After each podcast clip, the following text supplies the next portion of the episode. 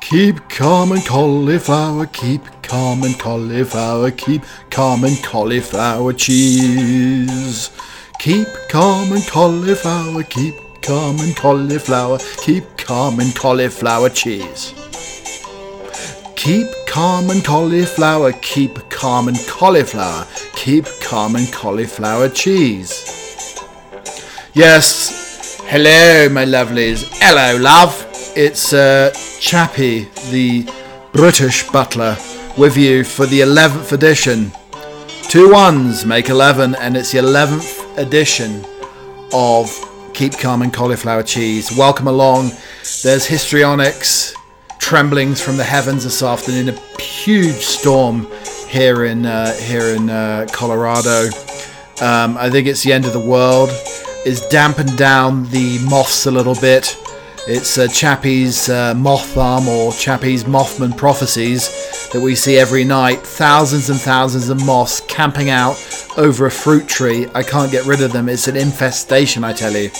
And then I also saw Fantastic Mister Fox.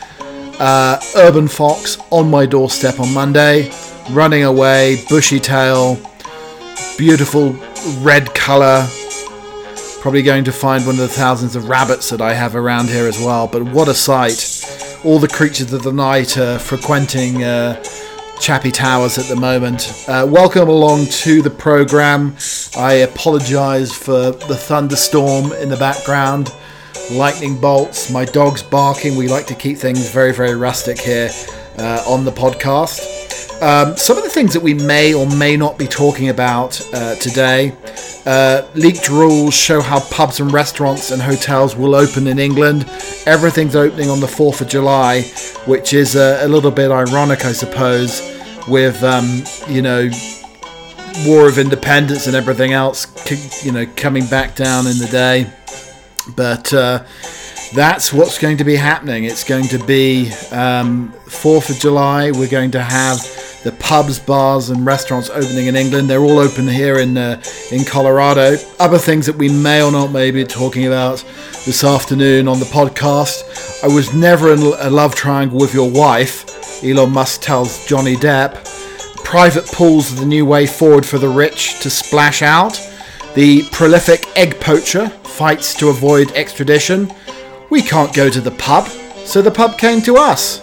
And then fighting Hitler's army with large carrots.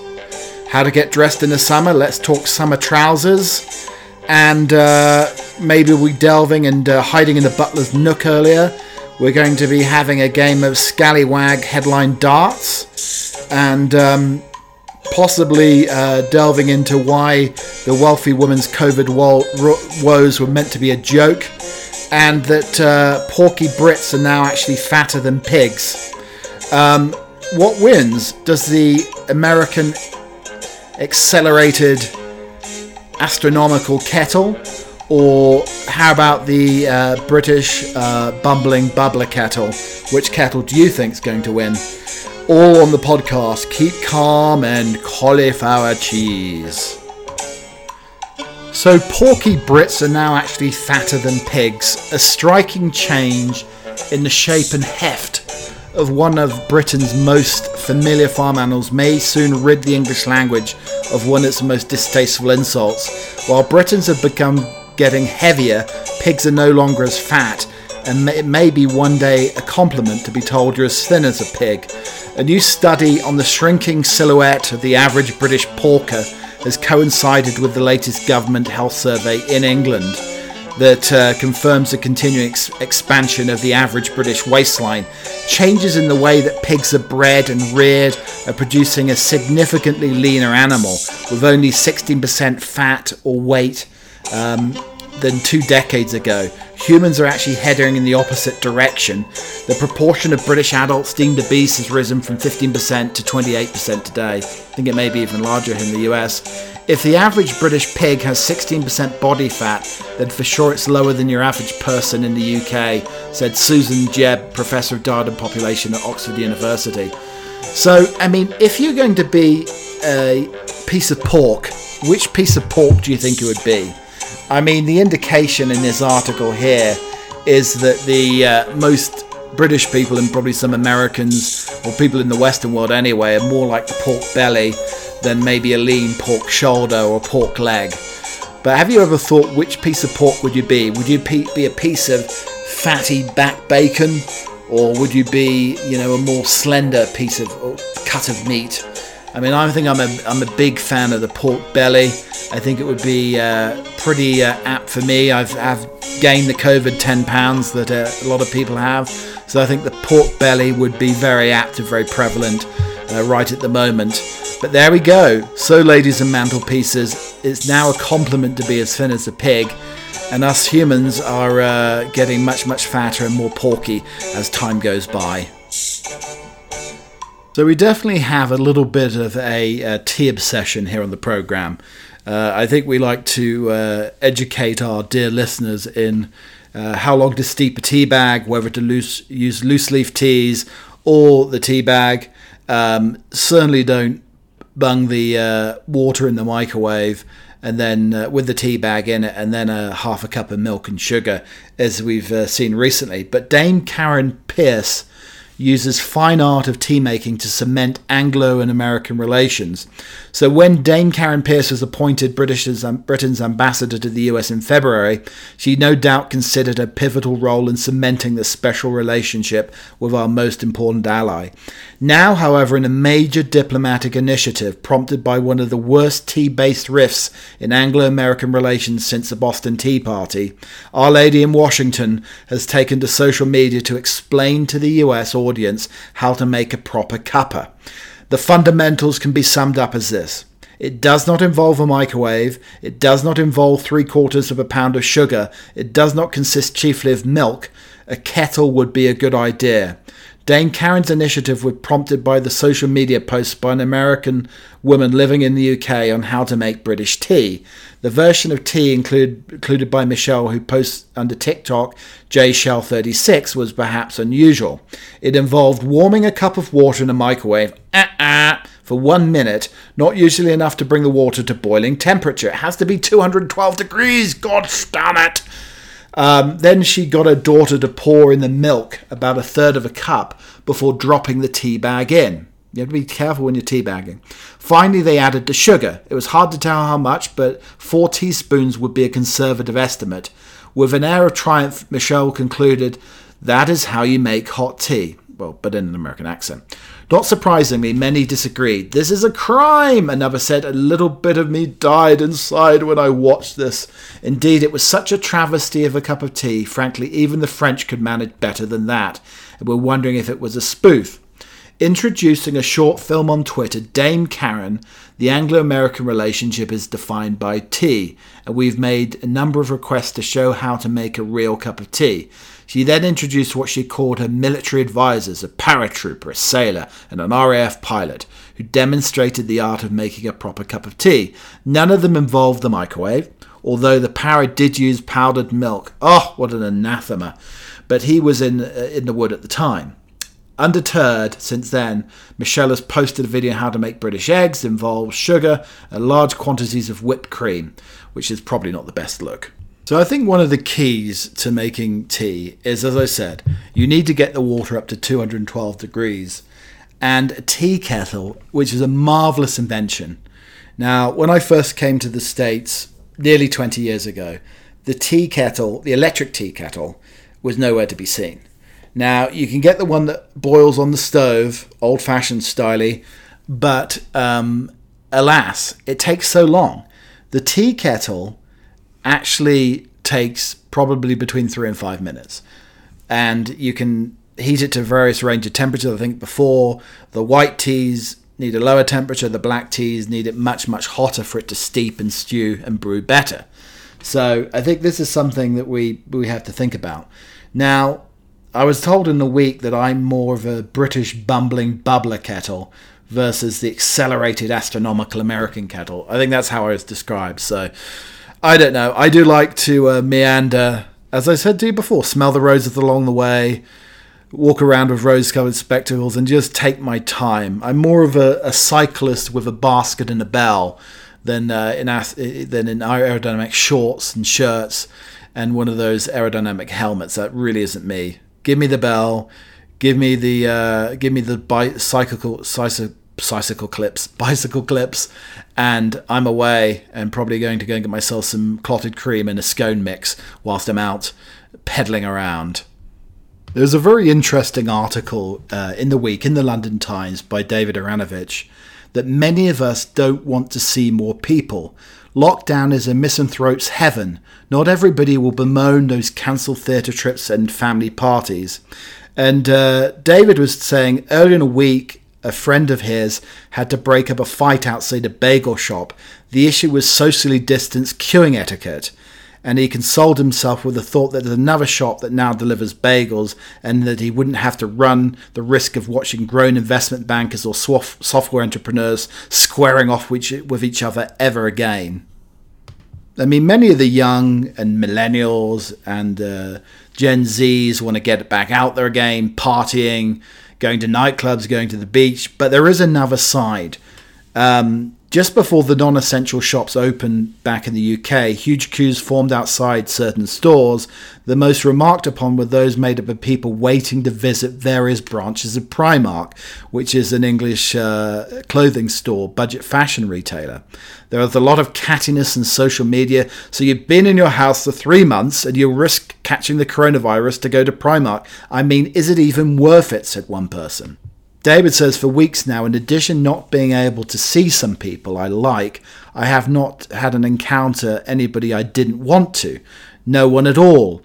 On my long walks, the roads have been empty of honking, polluting motorists. Shopping was taken out of the people-infested emporia and became a credit card detail on an online site and a person delivering to the door then going away.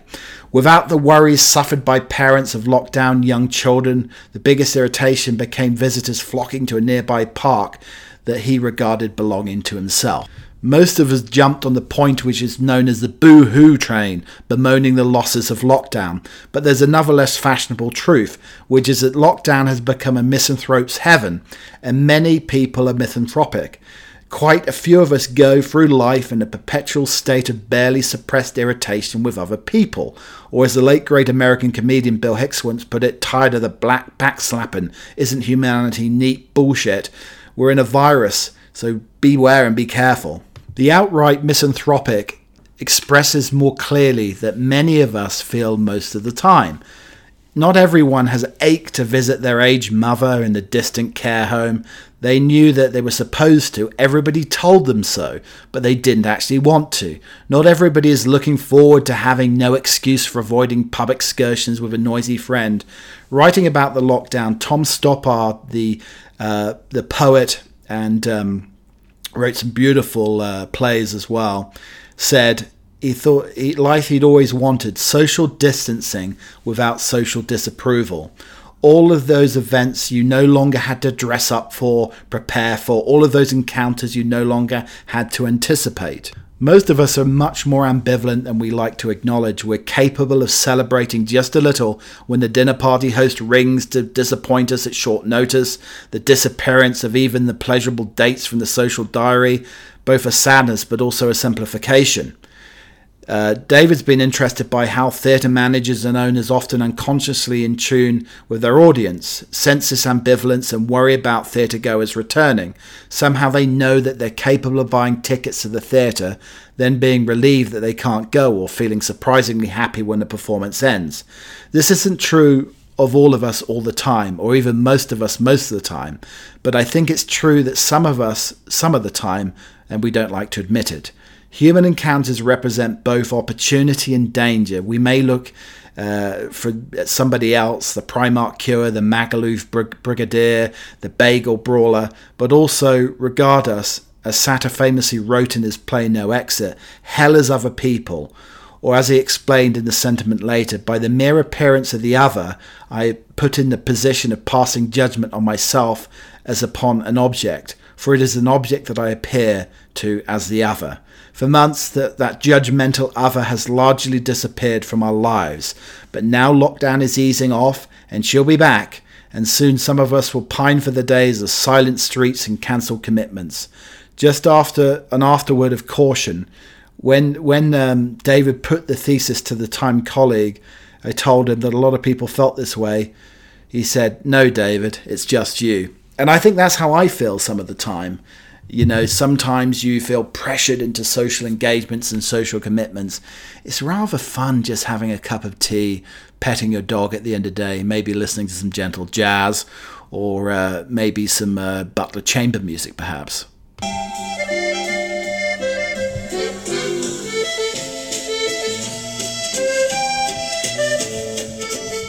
So we have Tales from La Campagna, Tales from the French countryside. My wonderfully rascalous, naughty, impish uncle um, was in the week telling me about where he uh, where he lives, which is basically almost the centre of the Loire Valley in France. And he told me that I should visit Saint Benoît de Sault. Saint Benoît de Sault is a picturesque village on a raised hill overlooking a broad meander on the Creuse River. It is in the Indre department, twenty kilometers west of Argentan-sur-Creuse and to the very south of the centre region. The village owes its origins to the Benedictine monks who themselves, in the uh, area around the tenth century, have chosen the site, raised on a rocky outcrop, because of its defensive advantage, and it's known as one of the most beautiful villages in France. And I think you can get a good bottle of Planck there as well. Good, cheap, quality Planck anyway. The village of Saint Benoît de Sault that you visit today, with its pretty narrow streets of medieval houses, dates from the fifteenth and sixteenth century, with the original village centre based around the church, the priory and the fort and some ramparts. Outside the fort area, the historic village was surrounded by further ramparts, including the Grimard Tower. The main pleasure is simply strolling around the village, admiring the many small highlights that remind us of the history of the village. Half-timbered buildings glimpsed through ancient stone archways, narrow cobbled streets hemmed by the ancient houses, with doors made the old-fashioned way, with large nails, ornate stone linnets, and the unusual fruit roof designs that make Saint Benoît de Sault an ideal medieval village. I almost imagine my uncle, after maybe uh, pinching one of the local derrieres, being put in the stocks and maybe pounded with uh, rotten French fruit. Who knows? But he does tell me that the uh, bouillabaisse at one of the local restaurants is uh, is very, very amazing. And he uses a piece of uh, rather uh, crusty baguette, soft in the middle, to mop up all the delicious gravy and juice and unctuous delight of the bouillabaisse. We'll have more tales from the French countryside. I think we're going to do a Wish You Were Here type of thing, where he's going to take us around some of the villages and some of the suggestions of where you should go if you are in the Loire Valley.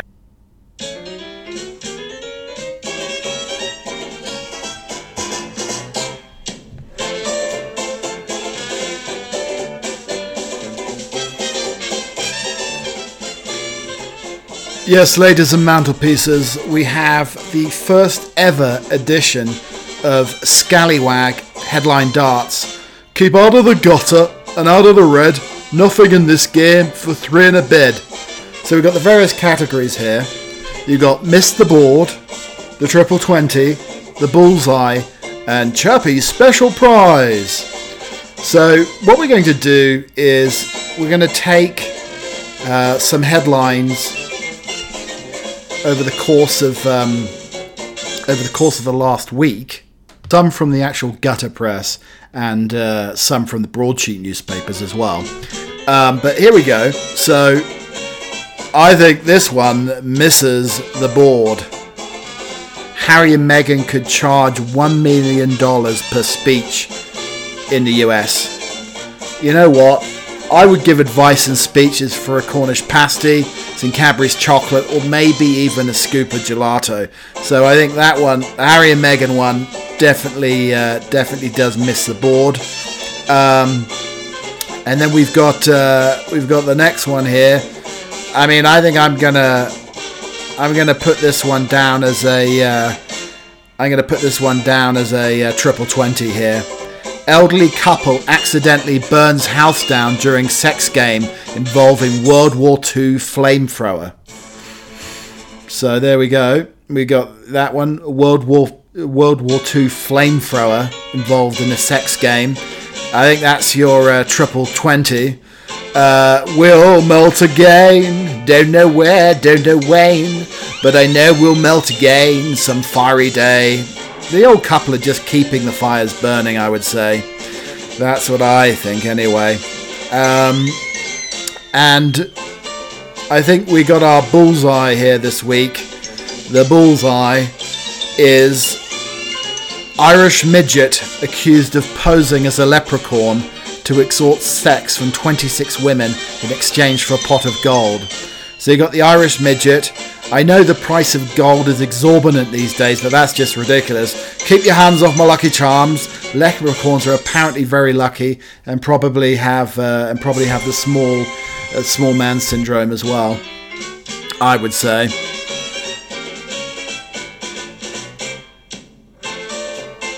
So I think Chappie's probably his special prize. Chappie's special prize this week would be. Um, did see in the new in, in the week about the uh, the wonders of uh, the wonders of tequila, the ten amazing health benefits of tequila during the week.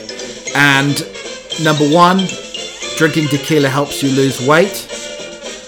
Tequila is beneficial for the gut. It controls diabetes. It prevents dementia. It improves your bone health. And you do not get drunk on tequila. I don't know about that one. And it does help you sleep, but pretty restless sleep, I would say. You never, you never have a, you never have a, a, a pure night's sleep when you drink tequila.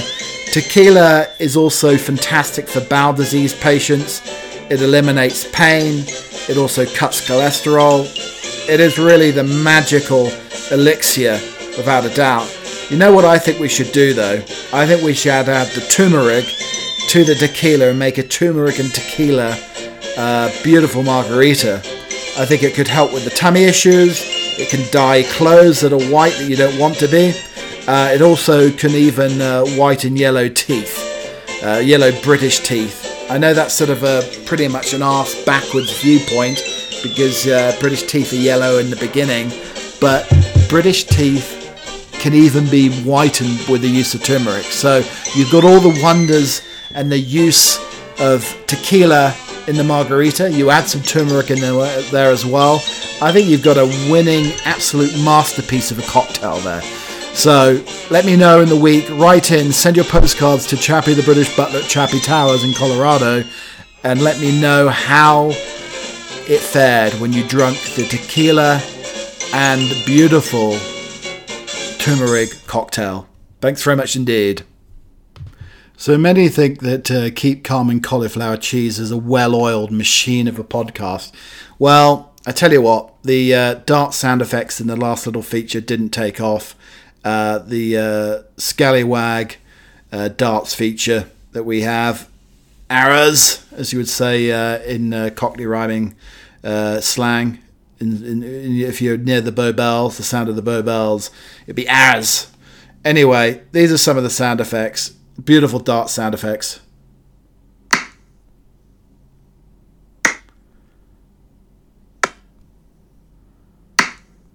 That's what we should have had, ladies and mantelpieces. But alas, once again, Chappie's soundboard failed miserably.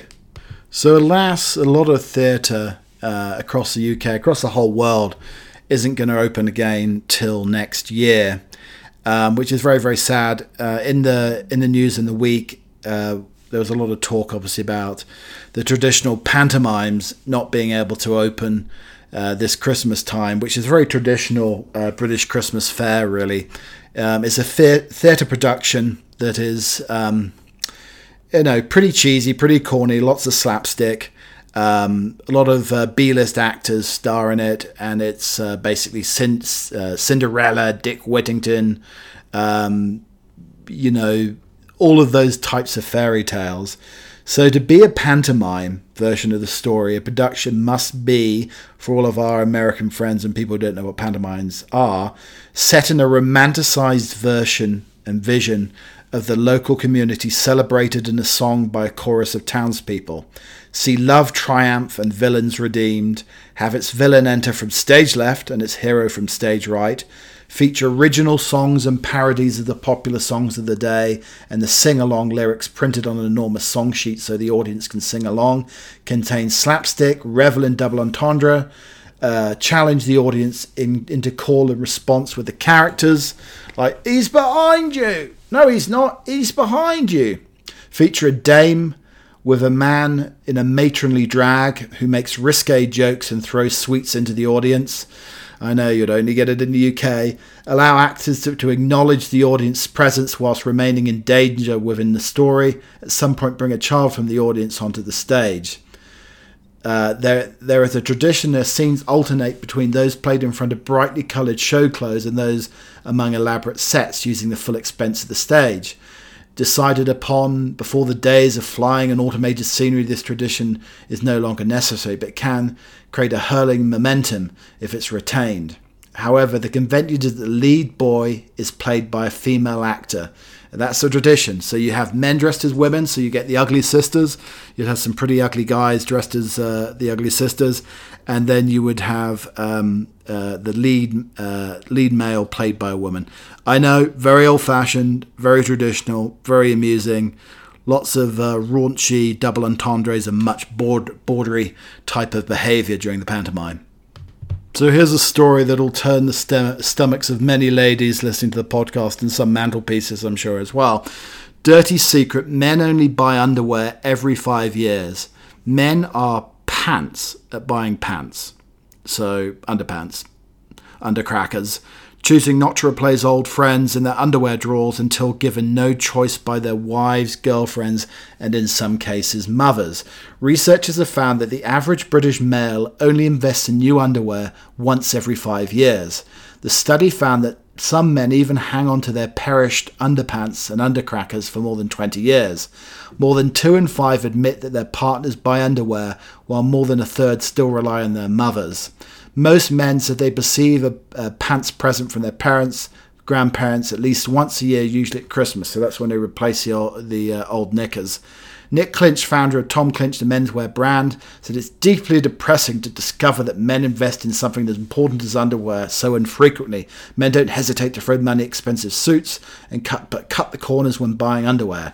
He says he often sees women trudging around shops dutifully buying packs of underpants for their husbands and boyfriends. Some of it's laziness, some of it's simply bad habits. But we want to prioritise looking and feeling great as one of the first items of clothes that we put on the day. Despite the popularity that boxer shorts made fashionable in the nineteen eighties, and they appeared in that famous Levi where the chaps under crackers are appearing above the jeans, uh, men are still reluctant to buy um, underwear on a day-to-day basis. He said, I've noticed something very troubling has happened. There's no other way to put it. The pants no longer provide adequate support. When I've discussed this with friends and acquaintances, it's revealed that the widespread gusset anxiety. Mister Clinch of his company said his company's developed a pair of boxer shorts that includes a revolutionary pouch at the front to provide that elusive support. So there we go, ladies and gentlemen. We have a revolutionary pouch that will give support for even the biggest of men, the smallest of men, and those inadequate or need a little bit of a, a little bit of help, maybe a little bit of lolly stick uh, um, assistance in certain moments. Um, but there we go. But you know what? I I always find the underpants as well. If I if I'm not using the knotted handkerchief on a hot summer's day, a pair of undercrackers on top of the head that has a few holes in aerates. It allows a lot of air, and it's absolutely superb to keep the sun off one's head whilst allowing uh, the re- requisite amount of air inside.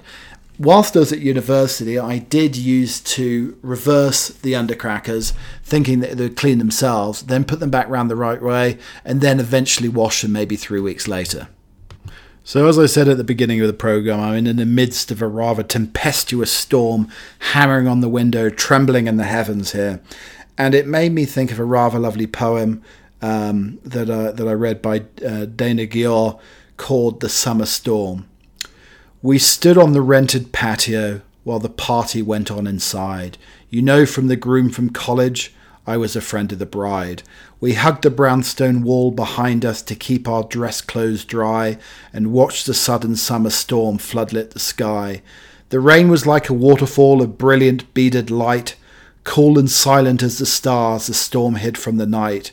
To my surprise you took my arm, a gesture you didn't explain, and we spoke in whispers as if we too might imitate the rain. Then suddenly the storm receded as swiftly as it came. The doors behind us opened up, the hostess called your name. I watched you merge into the group, aloof and yet polite. We didn't speak another word except to say good night. Why does this evening's memory return with this night's storm? A party twenty years ago, its disappointments warm. There are many might have beens, what ifs that once stayed to buried. Other cities, other jobs, strangers, we might be married. And memory insists on pining for places it never went, as if life might, would be happier just by being different. So thank you very much, uh, one and all, for uh, listening to the podcast this afternoon. Um, enjoying all the feedback that you're getting. It's at Keep Cheese on Twitter, uh, Spotify, iTunes, iHeartRadio, TuneIn as well. All of them carry the podcast. But to end, we're going to have, uh, over the course of the next few weeks here, um, some butler etiquette rules. Um, and something to remember as I leave you today, my dear, wonderful, delicious people. A butler should always knock three times on the door. When delivering a newspaper, letter or post, remember to deliver it on the principal's writing side. And discretion. A butler should never speak more than necessary, and when it is appropriate to do so, it should also, and always, be in a clear tone. Cheerio.